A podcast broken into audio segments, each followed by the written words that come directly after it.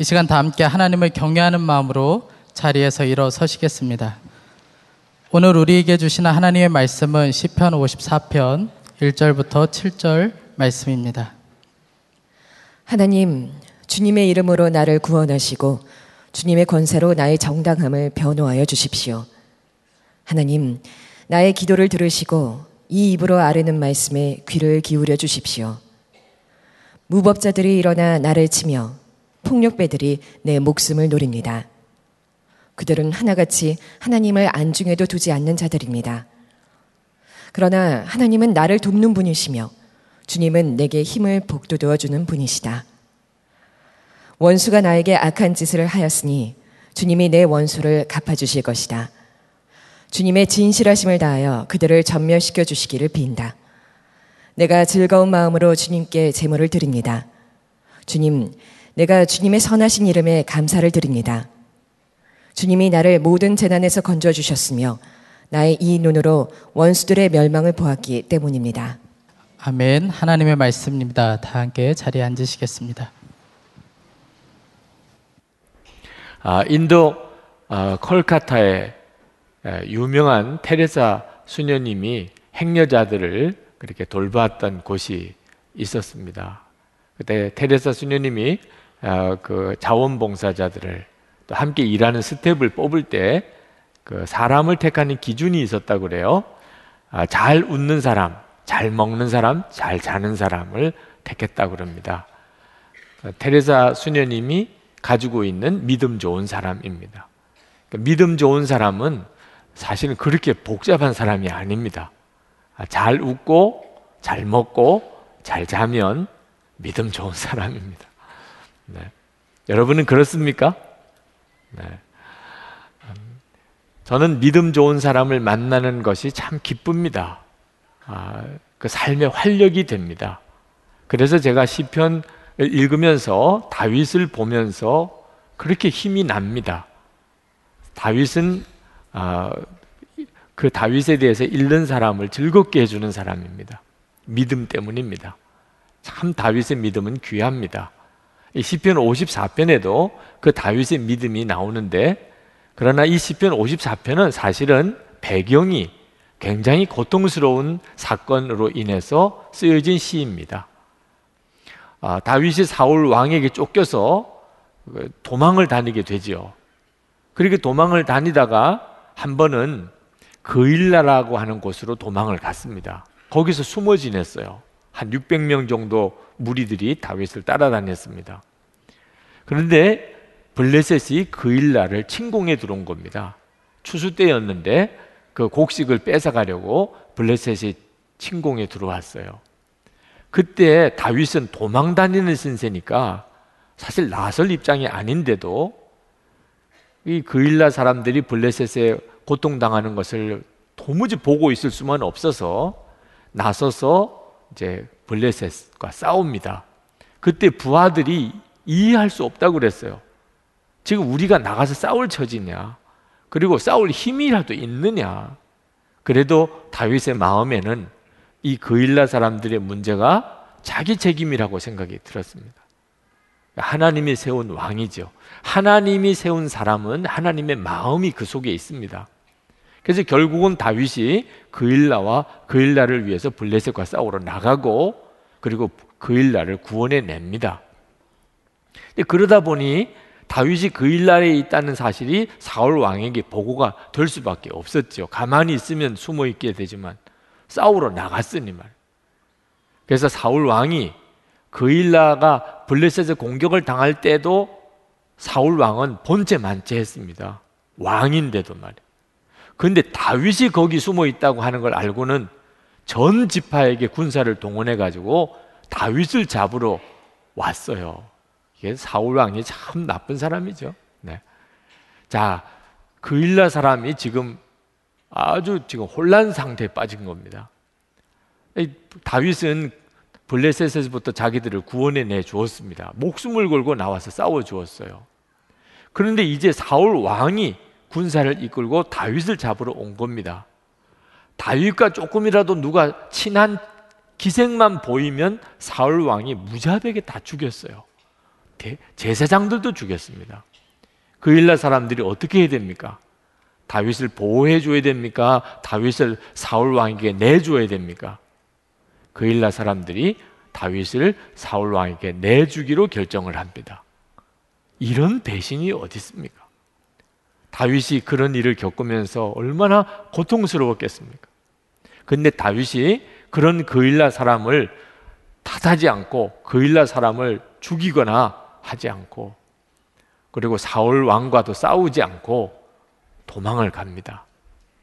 다윗이 얼마든지 그렇게 할 수 있지요. 블레셋과도 싸워 이겼습니다. 그렇지만 하나님이 택한 백성과 싸울 것도 아니고, 그게 다 자기의 백성입니다. 사울 왕과 싸울 것도 아니고 나 혼자서만 도망가면 되니까. 그래서 그일라에서 도망을 갑니다. 그건 훌륭한 거죠. 사실 골리앗과 싸울 때보다도 그일라에서 조용히 도망가는 게 다윗의 훌륭한 점입니다. 그래서 도망을 간 데가 어디냐면 십광야입니다. 거기에 살고 있는 사람들이 십부족이었어요. 근데 그들은 유다 지파입니다. 다윗과 같이. 그리고 그 전에 그 십부족도 이 블레셋이 침공할 때 다윗이 구원해 낸 부족들입니다. 그러니 당연히 다윗을 숨겨주고 지켜줄 거라고 생각이 들었던 거죠. 그런데 이 십 사람들이 사울 왕에게 다윗이 거기 숨어 있다고 고자질을 한 겁니다. 아마 심정적으로는 이해할 수 있죠. 사울 왕이 무섭기 때문이겠죠. 그러나 다윗의 입장에서는 그일라에서도 그렇게 피했는데 이제는 어디로 가냐 말입니다. 생각해 보면 이스라엘에는 갈 데가 없는 겁니다. 누구든지 하여튼 다윗이 어디 있는지 알면 다 사울 왕에게 다 일러 바치는 겁니다. 옛날에 아무리 다윗이 잘해준 사람들이라도 이제는 다 다윗에게서부터 돌아서는 거죠. 이제는 막다른 길에 몰린 거예요. 도망갈 데가 없어요. 그리고 그 배신감은 얼마나 다윗을 마음 아프게 했을까요? 이제 사울 왕이 군사를 이끌고 십광야로 옵니다. 십 사람들도 다윗이 어디 있는지 함께 막 찾으러 돌아다니니 이제는 꼼짝없이 죽은 것 같아요. 이런 상황에서 쓰여진 시가 시편 54편입니다. 이런 배경을 알고 이 시편 54편을 읽으면 그 내용이 점점 마음에 다가옵니다. 1절부터 3절까지를 한번 보겠습니다. 하나님, 주님의 이름으로 나를 구원하시고 주님의 권세로 나의 정당함을 변호하여 주십시오. 하나님, 나의 기도를 들으시고 이 입으로 아뢰는 말씀에 귀를 기울여 주십시오. 무법자들이 일어나 나를 치며 폭력배들이 내 목숨을 노립니다. 그들은 하나같이 하나님을 안중에 두지 않는 자들입니다. 다윗의 심정이 구구절절이 그렇게 담겨져 있습니다. 하나님, 나를 구원해 주세요. 그렇게 기도하는 거죠.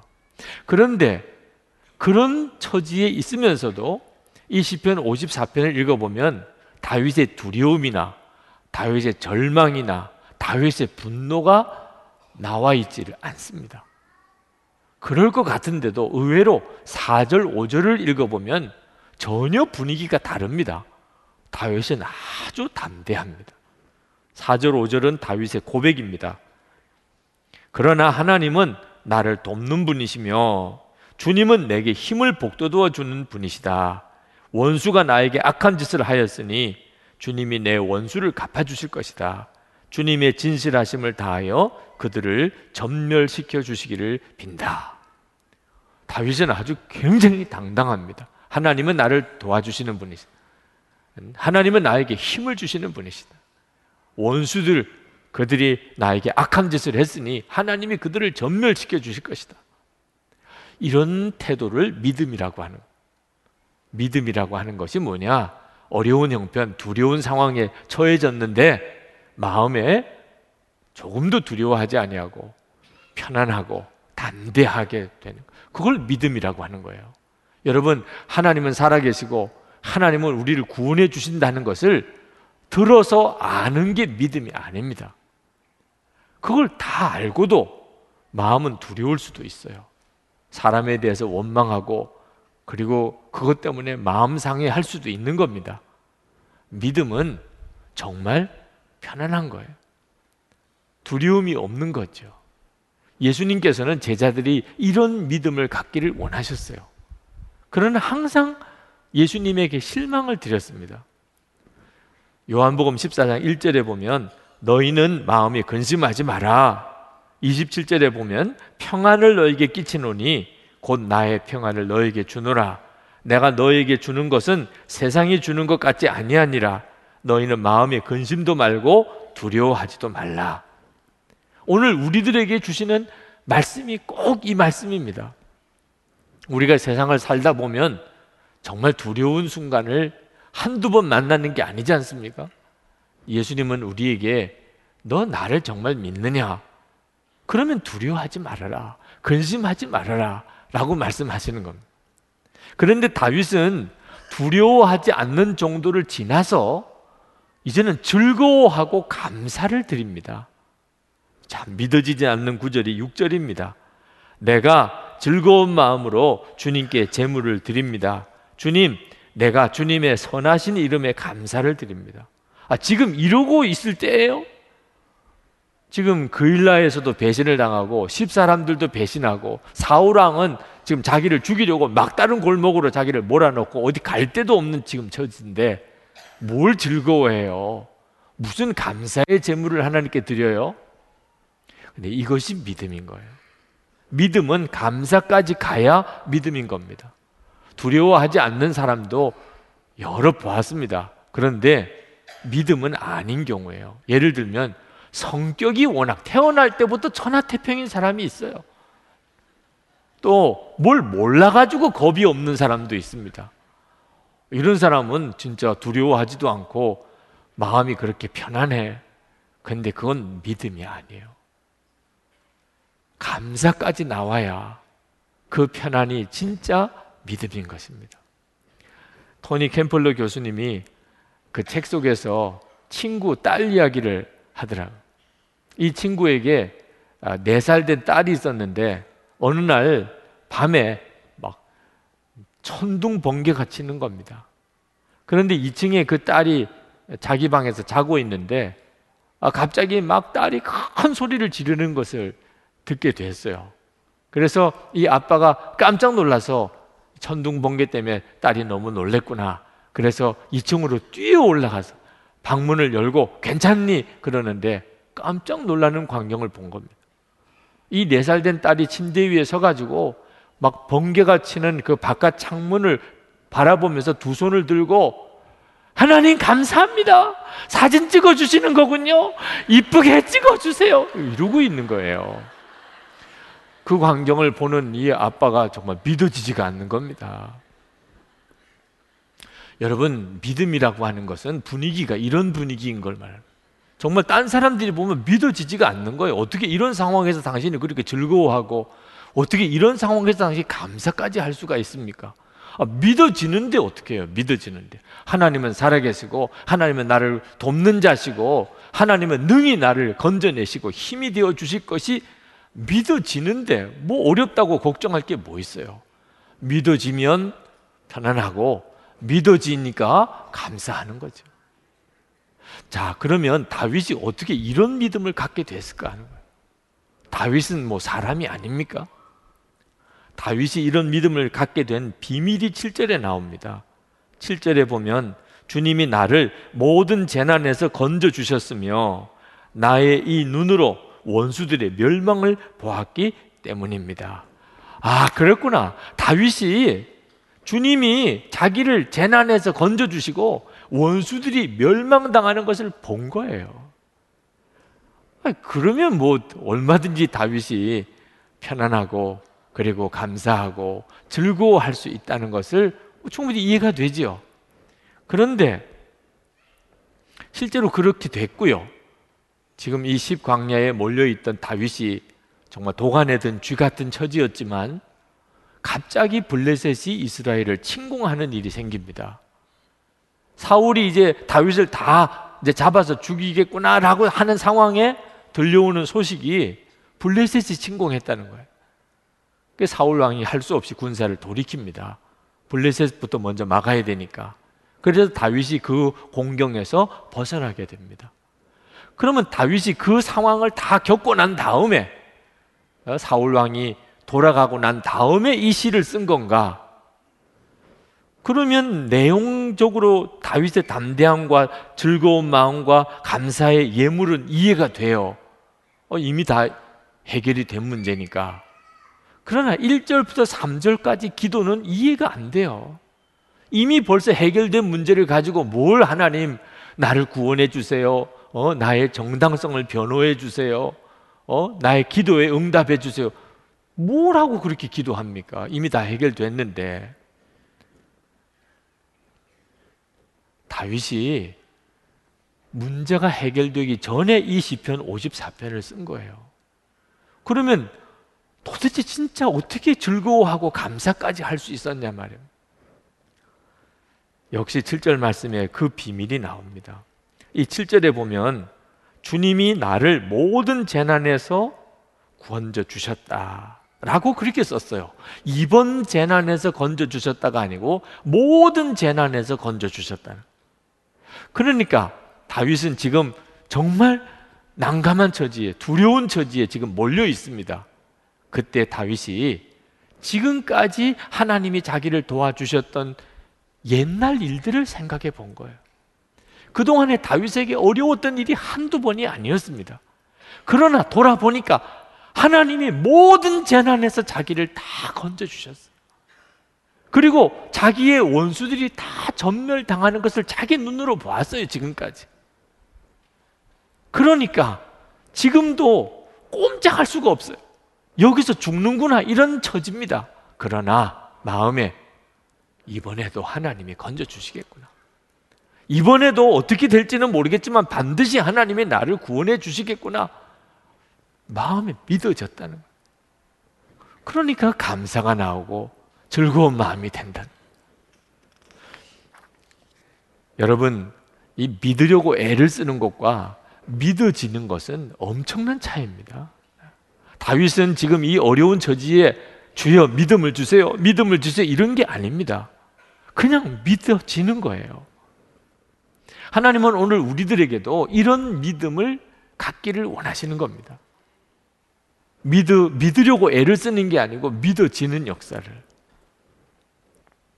다윗은 어떤 어려운 처지가 생겨도 항상 그는 점검해 보는 것은 자기 자신이었어요.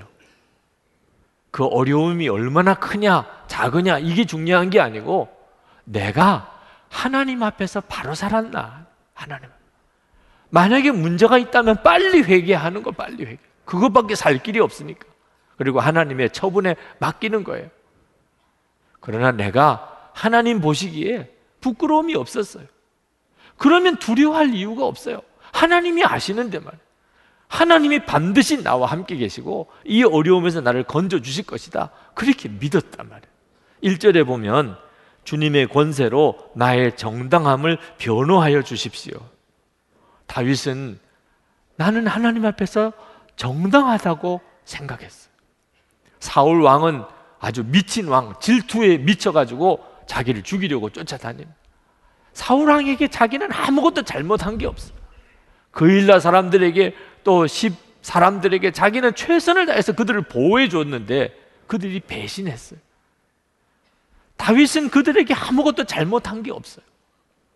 그러면 충분한, 하나님이 아실 거니까 하나님 제 정당함을 변호해 주십시오. 3절 말씀에 보면 무법자들이 일어나 나를 치며 폭력배들이 내 목숨을 노립니다. 그들은 하나같이 하나님을 안중에도 두지 않는 자들입니다. 이 말을 왜 했는가? 다윗이 하나님 저는 그러지 않았잖아요. 저는 하나님의 말씀대로 하려고 그랬고 저는 폭력배가 아니잖아요. 저는 하나님을 늘 내 앞에 모시고 살지 않았습니까? 그랬다면 어려움을 더 두려워할 필요가 없단 말입니다. 성도 여러분, 하나님은 우리가 하나님의 뜻대로 살아가기 위해서 믿음이 필요하다는 것을 아십니다. 믿음이 있으면 하나님의 뜻대로 살 수 있어요. 그것으로 충분합니다. 그 다음엔 하나님께 맡기는 겁니다. 하나님은 우리가 겪는 어려움을 해결해 주시는데 우선적인 관심이 있는 게 아닙니다. 어려움이 우리에게 유익할 때도 많습니다. 하나님이 우리에게 원하는 것은 믿음인 거예요. 이랜드 박성수 회장님이 코스타에서 유학생들에게 강연하실 때 이 큰 회사를 경영하려니 어려운 일이 한두 개였겠습니까? 이 회사 안에 기도실을 둔 거예요. 당신도 그렇지만 누구든지 어려운 문제가 부딪히면 일단 기도실에 가서 기도하라. 당신도 어려운 일을 만나면 수도 없이 하나님이 그동안에 자기를 도와주시고 풀어주셨지만 어려운 문제가 닥치면 또 마음이 막 무너지고 두렵고 그러면 그냥 기도실로 가는 겁니다. 그리고 기도하고 문제를 해결했다는 거죠. 그러면서 박성수 회장님이 하는 이야기가 기도하고 문제를 해결했다는 말은 기도를 했더니 기적과 같이 문제가 해결되더라는 게 아니라는 거예요. 기도를 했더니 기적같이 해결이 됐어. 또 기도했더니 또 기적같이 해결. 그게 아니라는 거예요. 기도를 했더니 그 어려운 처지에서도 하나님의 방법대로 살 믿음을 하나님이 주시더라. 손해를 봐도 또 좀 힘이 들어도 그래도 하나님의 방법으로 가야지 이런 믿음이 생기더라. 그리고 하나님의 방법을 끝까지 지키고 나갈 지혜를 주셨더라. 그 간증을 하셨어요. 그래서 지금까지 힘들고 어려운 고비가 많았지만 하나님의 방법대로 이렇게 당신이 기업을 경영해 왔었노라고. 여러분, 하나님이 우리에게 원하시는 것이 바로 그것입니다. 힘들고 어려워도 손해를 봐도 비록 내가 이 일로 실패를 경험한다 할지라도 나는 하나님의 방법대로 간다. 왜? 믿으니까. 하나님을 믿으니까. 하나님의 궁극적인 승리를 믿으니까. 여러분은 그런 믿음이 있으십니까? 정말 그런 믿음이 생기면 얼마나 좋겠습니까? 근데 이런 믿음이 한순간에 생기는 게 아닙니다. 어느 날 갑자기 내게 그런 믿음이 오는 게 아니란 말이에요. 7절 말씀에 다윗이 고백한 걸 다시 보면 주님이 나를 모든 재난에서 건져주셨으며 이렇게 고백을 했는데 그 말은 지금까지 다윗이 살아오는 동안에 이 재난이라고 할 만한 일이 많았단 말입니다. 어릴 때 목동이었을 때 사자와 곰과 싸웠던 일부터 시작해서 다윗은 수없는 재난을 겪으면서 살아왔습니다. 그런데 그때마다 다윗은 주님을 바라보고 하나님이 원하시고 기뻐하는 뜻대로 어떻든지 순종하려고 했습니다. 그리고 하나님이 역사하신 것을 보았어요. 이것이 1번, 2번, 10번, 20번 이렇게 되면서 다윗의 마음에 이제는 어지간한 일을 만나도 두렵지 않는 믿음이 생긴 거예요. 이제는 하나님께 하나님 믿음 주세요 이렇게 구할 필요도 없어요. 어떤 어려운 일이 딱 닥쳐도 하나님이 또 역사하시겠네 이렇게 믿어지는 거죠. 이렇게 믿어지는 역사는 그냥 오는 게 아닙니다.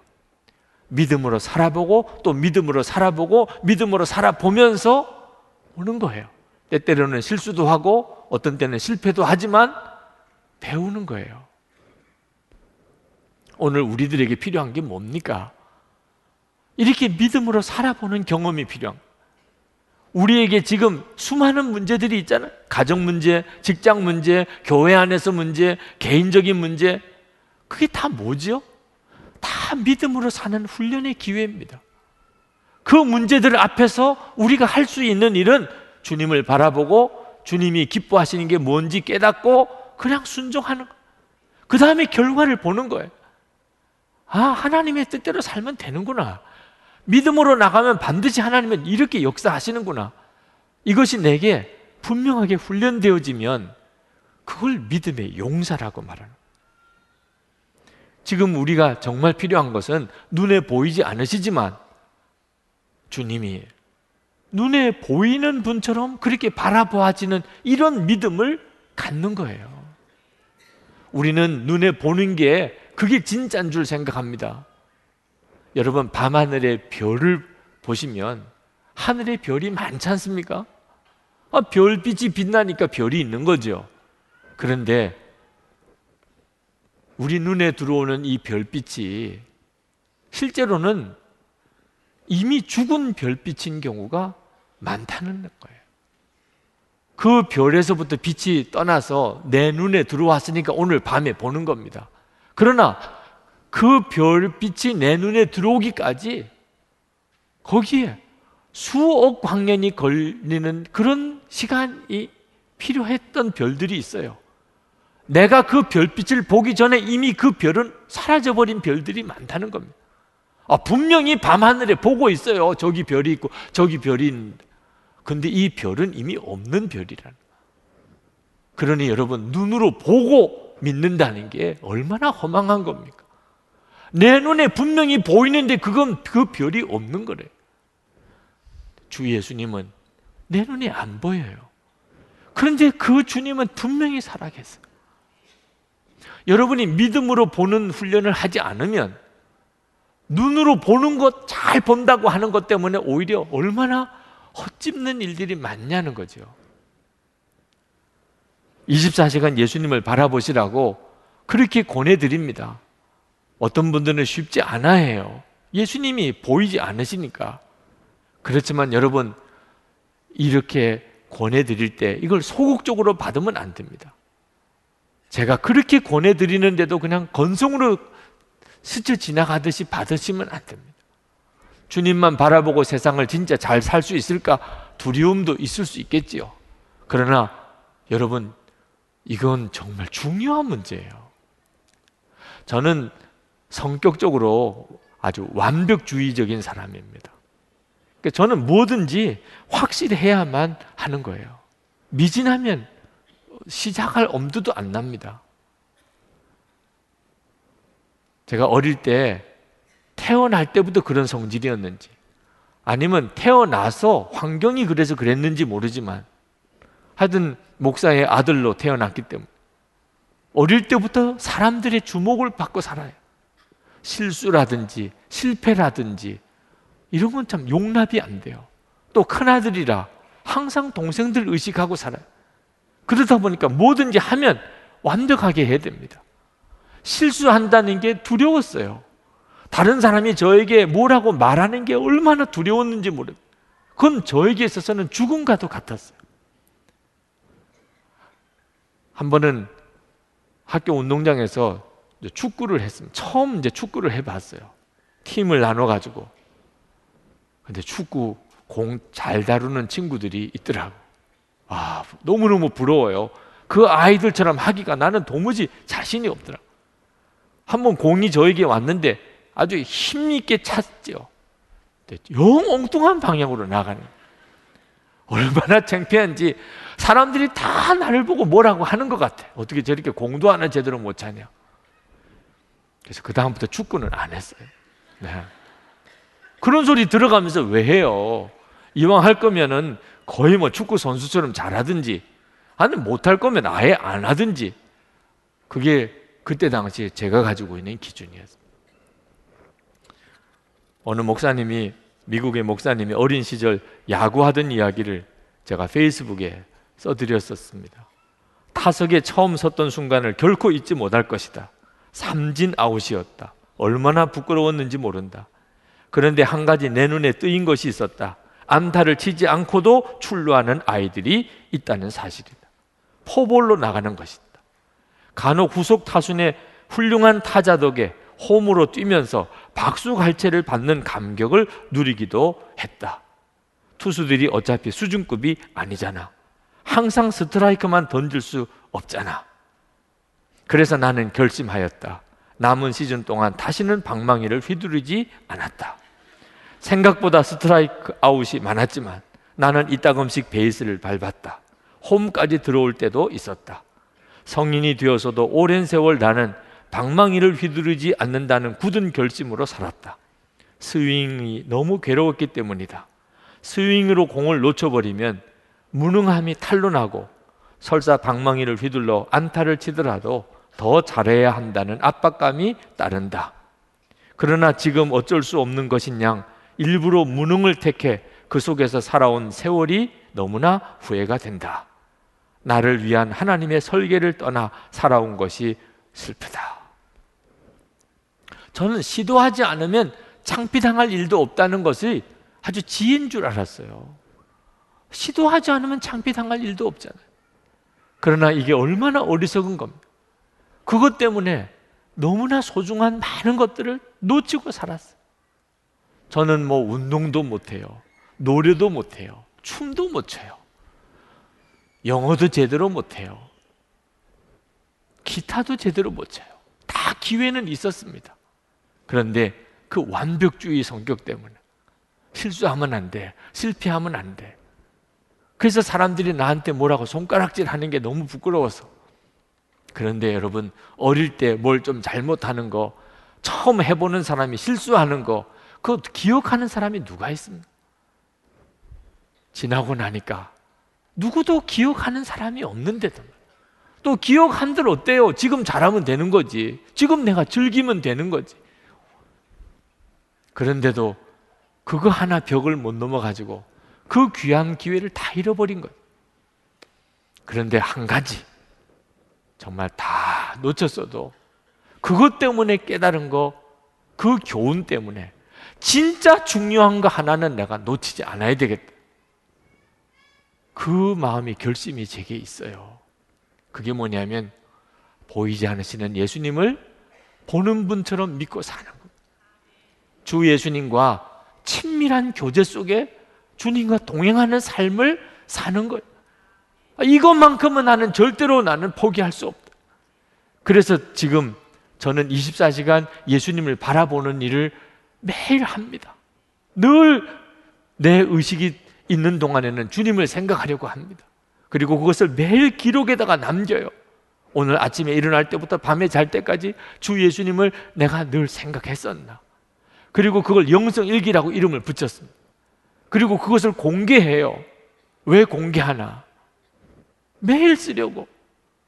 제가 영성일기를 안 쓰면 다 알아요. 오늘 목사님 일기 안 썼다. 그러니 매일 써요. 매일 쓰면서 주님과의 관계가 깊어지는 거니까. 여러분, 믿음은 이렇게 생기는 거예요. 믿어지는 역사는 언제 오는 거야? 내가 계속 믿음으로 살아보려고 하면 믿어지는 역사가 오는 거예요. 그런데 이렇게 하는 것은 제 성격하고 너무 안 맞습니다. 저는 완벽주의적인 성격을 가지고 있기 때문에 뭐든지 확실하지 않은 것은 못해요. 확실하지 않은 것을 어떻게 교인들에게 드러냅니까?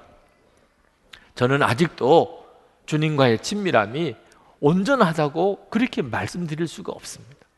어떤 때는 혼란스러울 때도 많고, 어떤 때는 주님의 뜻을 모르고 정말 답답할 때도 많습니다.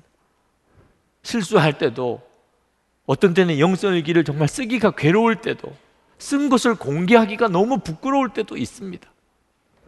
그런 제가 어떻게 영성일기를 이렇게 쓰며 또 교우들에게 그렇게 권할 수 있습니까? 이유는 하나밖에 없어요.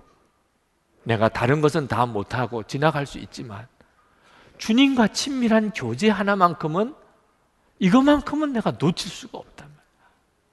저는 지금까지 살아오는 동안에 정말 누군가가 예수님과 정말 친밀한 어떤 사람을 만나고 싶었어요. 왜? 그 사람으로부터 배우고 싶었기 때문에. 주님과 정말 친밀한 교제를 나누는 이런 사람이 내 주변에 좀 있다면 그 사람으로부터 지도를 받고 그 사람의 인도를 받으면 주님과 친밀한 교제를 나도 한번 해볼 수 있지 않을까. 그런데 그렇게 찾다가 벌써 나이가 50 중반이 넘어버렸어요. 이렇게 하다가 제 인생을 끝내게 될 것 같아요. 나를 도와줄 어떤 사람을 찾기에는 시간이 너무 없어요. 이제는 주 예수님, 이제는 그분을 의지하는 수밖에. 주여, 주님이 직접 저를 인도해 주세요. 눈에는 보이지 않습니다. 귀에 또 들리지도 않아요. 그렇지만 계신 거는 분명한 것 같아요. 그렇다면 주님, 저를 인도해 주세요. 제가 항상 주님을 바라보고, 그리고 그것을 매일 기록해 보겠습니다. 이것만큼은 정말 놓칠 수가 없는 거거든요. 이 점에 대해서 후회할 수는 없는 거거든요. 여러분, 저는 목사지만 두려울 때가 여러 번 있습니다. 내가 지금 정말 잘하는 걸까? 혹시 이러다가 큰 어려움이 생기지 않을까? 어떤 때는 밤잠을 못 잘 때도 있습니다. 저는 그것이 문제가 어려워서 그런 줄 알았어요. 문제가 어려우니까 두렵고 잠을 못 자는 거죠. 그렇지가 않았어요. 저만 바라보고 있으니까 두려운 것이었어요. 주 예수님을 바라보는 눈이 뜨이면 문제가 될 게 없습니다. 그래서 이젠 바꾸기로 한 거예요. 환경이나 여건은 항상 어려움이 많습니다. 주님을 바라보는 눈만 뜨이면 이제는 환경 여건이 문제가 안 되니까. 정말 주님을 바라보고 또 주님을 바라보면 제 마음이 완전히 바꿔집니다. 그러면 된 거죠. 믿어지면, 주님이 믿어지면. 여러분, 속회 방학 중에 있습니다. 영성일기 하나만큼은 꼭 써보자고 그랬어요. 여러분, 영성일기 잘 쓰고 계십니까? 아, 방학 끝나가고 있다니까 지금. 언제 시작할 거예요? 여러분, 이렇게 하시면 안 됩니다. 24시간 주님을 바라보시라. 이걸 건성으로 들으시면 안 됩니다. 여러분 중에는 저하고 성격이 완전히 달라서 뭐든지 잘하시는 분들이 있으실 거예요. 이것도 해보고, 적극적인 성격이라 저것도 해보고, 그러다 보면 잘하게 되는 거죠. 노래도 잘하고, 운동도 잘하고, 공부도 잘하고, 다 잘하시는. 그러나 한번 물어보고 싶어요. 예수님과의 친밀함은 분명하십니까? 만약에 주님을 믿는 믿음이 여러분이 다른 잘하는 거, 그것보다도 더 분명하시면 그건 정말 훌륭하신 분들이에요. 그런데 공부도 잘해요, 운동도 잘해요, 노래도 잘해요, 놀기도 잘해요. 다 잘하는데 주님 믿는 거 하나만큼은 형편없다. 그럼 완전히 허사한 거 아십니까? 요즘에 복권 합니다. 죽을 때 아까워서 어떻게 하시려고 그래요? 그거 잘 만들어 놓고 죽을 때 아무 소용없는 거 아시잖아요. 진짜 필요한 게 뭡니까? 죽음의 문을 건너갈 때, 그때 난 주님을 너무 잘 알아. 주님, 내가 이 죽음의 문을 지나가면 나는 주님의 품에 있을 거야. 그게 정말 믿어지는 그거 하나, 결국은 그거 하나 남는 거잖아요. 그게 하루아침에 생기는 믿음이 아니라니까요. 주님과의 친밀함 속에서만 얻어지는 믿음이에요. 여러분, 오늘 주일 예배 예수님 면회 오듯이 오신 분이 있으실 거예요. 여러분, 이렇게 예수 믿으면 안 됩니다. 주일에 그저 한번 교회 와서 주님께 면회하고, 그리고 이제 돌아가서 한 주간 동안 또 사시고, 어떻게 이렇게 사십니까? 여러분 중에는 저 같은 성격이시라 뭐 하나 제대로 못하신 분들도 있으실 거예요. 부끄러움도 많이 타고 용기도 없고 의지력도 약하고, 그래서 지나고 보니까 뭘 하나 제대로 한 게 없어요. 공부를 제대로 했나? 놀기도 제대로 놀아봤나? 노래를 제대로 부르나? 춤도 제대로, 운동도 제대로 하나? 그러나 여러분, 다 잘 못해도 상관없어요. 뭐 그렇게 크게 중요한 문제도 아닙니다. 지나고 보면. 그러나 주 예수님과 친밀한 교제를 제대로 못 나눴다. 예수님을 믿는 믿음 하나 분명하게 내가 가지지 못했다. 이건 회개할 문제예요. 정말 회개할 문제입니다. 그럴 기회가 너무나 많이 주어졌는데,